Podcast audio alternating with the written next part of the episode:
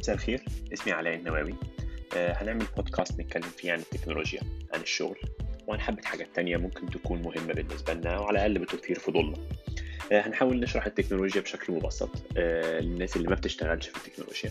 وللناس اللي بتشتغل في التكنولوجيا هنحاول آه، نفتح ون- ونتكلم في الأدوار المختلفة والشغل المختلف اللي الناس ممكن تعمله. وأخيرا هنتكلم إزاي ممكن التكنولوجيا تغير حياتنا في مجالات إحنا ممكن نكون النهارده لسه مش واعيين.